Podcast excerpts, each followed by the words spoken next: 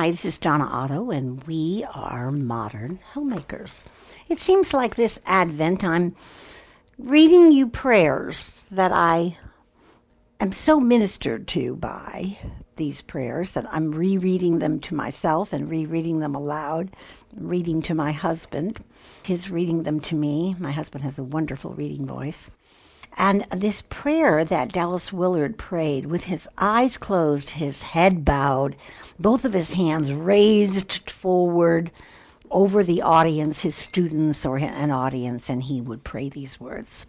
I pray that you would have a rich life of joy and power, abundant in supernatural results, with a constant, clear vision of never ending life in God's world before you, and the everlasting significance of your work day by day. A radiant life and a radiant death. I remember the first time I heard him do that, and I thought, wow, people talk about death like death. Like these are students, mostly these college students, but even that, an audience of people. You, you know, life and death. We, mm, but I, I began to understand that he, he, he's the one who's known for this phrase, reigning, reigning um, training for reigning, training for reigning. That life here on this earth was training for reigning, reigning, R E I G N I N G, reigning in heaven. So, radiant life and radiant death is training for reigning. And I don't usually like catchphrases like that, unless, of course, I created them myself. But he had such great intentionality in everything he said and wrote. And if you've never read anything by Dallas Willard, don't be afraid of the headiness of it. He is quite a heady guy and very theologically strong. Don't be afraid of it. Well, I've been talking to you about Advent, this lovely time of the year, my certainly my all all-time favorite time of the year. And I have quite an interesting journey with Advent, and I I think it's very complicated and very large. I probably will say something nearly every time we're together this month that adds to the net effect of Advent, which I'm so in tune with Advent waiting because mm, I'm a terrible waiter. My husband laughs at me when I say that, and he says, "Yeah, but no one worse at waiting than David Otto." And sometimes I have to agree with him because he can be so impatient. But of course, I'm perfectly patient and I know what waiting looks like. Joke, joke. But my own journey with Advent began quite early in early childhood years. Um, my parents, were they were still married. My father was Catholic. My mother had been rather Pentecostal, and she agrees to raise the children in the church if there were children, and there were. So Roman Catholicism was how I spent my early years, my early childhood years. When I pursued my calling of teaching and encouraging young women, I found myself at a trade fair in Los Angeles. This is 35 years ago. And it was an amazing encounter with a German woman who showed me a tapered candle, a tapered 12 inch tapered candle, and it was numbers on it 1 to 24, and at the bottom was a baby Jesus in the creche. And I bought it. I just bought it for myself.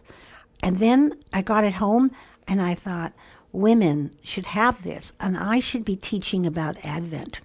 And in a very non Advent world, no one was doing Advent when homemakers began doing Advent. And I do remember some, oh, will the church welcome this? Is there, but it was, I did it in such a way that it wasn't, I didn't make the emphasis about Advent, the word Advent, I made the emphasis that instead of preparing Christmas for the tree and the presents and Santa Claus, how could we prepare better for the birth of Christ? And that's really what it's about.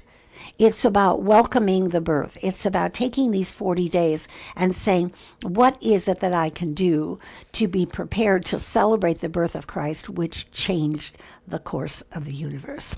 And it was the beginning. And we have sold tens of thousands of those candles. This year alone, we had 23 dozen candles delivered and push, they were gone so fast. And hope, hopefully next year we'll have a few more of that so no one will be turned down.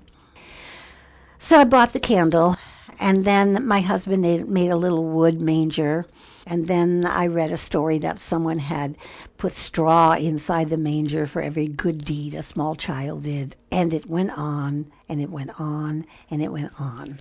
And for 35 years that we have been doing homemakers work, we have encouraged Advent. We have given you materials and encouragement and teachings, and we have reoffered the 2016 what amounts to the full 40 days with activities each day for family. And I hope you're taking advantage of that. In these days together, I wanted to talk about three words that begin with the letter I invitation, inti- intimacy, and iteration. And today I'd like to talk to you about that word iteration. What does that mean, iteration? Well, iteration is to repeat and repeat and repeat and repeat, to repeat and repeat and repeat and repeat. And Advent is like that. This Advent, in my rereading the same stories, the well known stories familiar to me in the same passages in the same area of Scripture, uh, I started with Luke chapter 1, 36 and 37, very familiar. Gabriel one of the 12 lead characters in the Christmas account, comes to Mary and he invites her. We talked about invitation a few days ago and gives her some very sketchy details. Very sketchy details. But Gabriel the messenger comes from God and he sends for Mary a relative who will understand her. For nothing will be impossible. Nothing will be impossible. As I looked at those two verses quietly, I felt the friendship of Jesus as he befriended Mary, love for Mary, his dear daughter, and love for me, Donna, his dear daughter. I am the dear daughter of Jesus, the dear daughter of God the Father, the dear daughter of the Holy Spirit and the Trinity. Are you aware of your daughter relationship, of your son relationship? with God. Don't let the repetitiveness or the familiarity of this story pass you by. The new you, the daily you made new, being made perfect until we are fully matured and go home to be with Him. God repeats and repeats and repeats and repeats from Genesis straight through Revelation. He repeats and He repeats. He comes and He speaks to you. He whispers words of affirmation and assurance. He brings books that are full of men and women's writings that will encourage you in your walk of Christ. He repeats, he repeats the importance of community. He repeats the importance of worship, the importance of prayer. He gives us the Lord's Prayer. And some of us go to churches where the Lord's Prayer is recited every week. He repeats to us the importance of sacrifice and surrender. He repeats it. Oh, someone asked me not long ago, well, when did you become a Christian? I think that was the question. When did you become a Christian? Mm, I thought I hadn't been asked that question in a long time, and, and I wasn't quite sure uh, what was expected of me, but I remember pausing and saying something that I believe to be so true in my own life, in the lives of people who follow after Christ. Do you mean the first surrender I made? I asked in question back. And that was a kind of quizzical look. And yes. And I said, well, the first surrender was the biggest surrender when I was 17 years old. And there was kind of a shocked look on their face. And I said, but certainly God continues to repeat to me iterate to me over and over these subjects of community and worship and prayer and surrender. How many surrenders have I made? Thousands. How many have I not made? How many have I said no to?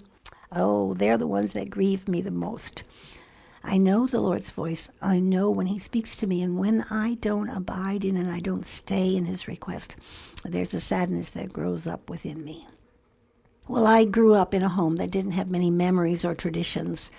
Did not stop my Heavenly Father from reminding me of things that we could begin to do in our own family. And it's never too late to begin a tradition like caroling or lighting candles or favorite foods.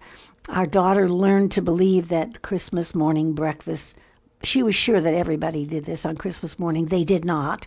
Um, was crepes with sausage and apples au beurre. She was 12 years old when she said, "I want to make this for breakfast." And uh, it, she was 12 years old when I began her first piece of china for Christmas china, which I began to buy her when she was 12. And I got this idea about this present for her because she talks so often about being a missionary, going to the foreign field. And I thought, you know, having fine china and fine things and beautiful crystal and all that kind of stuff, she may never have that because if she's in the field, but Christmas dishes, you can have Christmas plates anywhere and make a special event of Christmas. So on that year, when she got her first Christmas plate, she made crepes with sausage and apples au beurre. That's just really like a thin pancake with a variety of sausage link and apples that you browned in brown sugar and butter. Maybe it's a trip to your mother's house or your grandmother's house.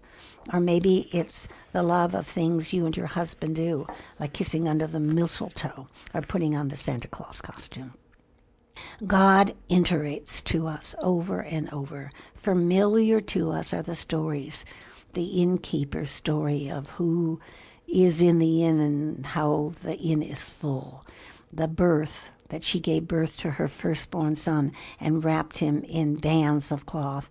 Still done today, cocooning and papooning and laying a child in its bed or laying the child in the manger, and that there was no room in the inn there are some very repeatable phrases, and I want to end our time with these phrases. I am Joseph, son of son of son of Levi. And then Joseph was royal, famous to Bethlehem, that folks apparently called the town the city of David being of that famous family, Joseph would have been welcome anywhere in his town. So were they really without a place to stay?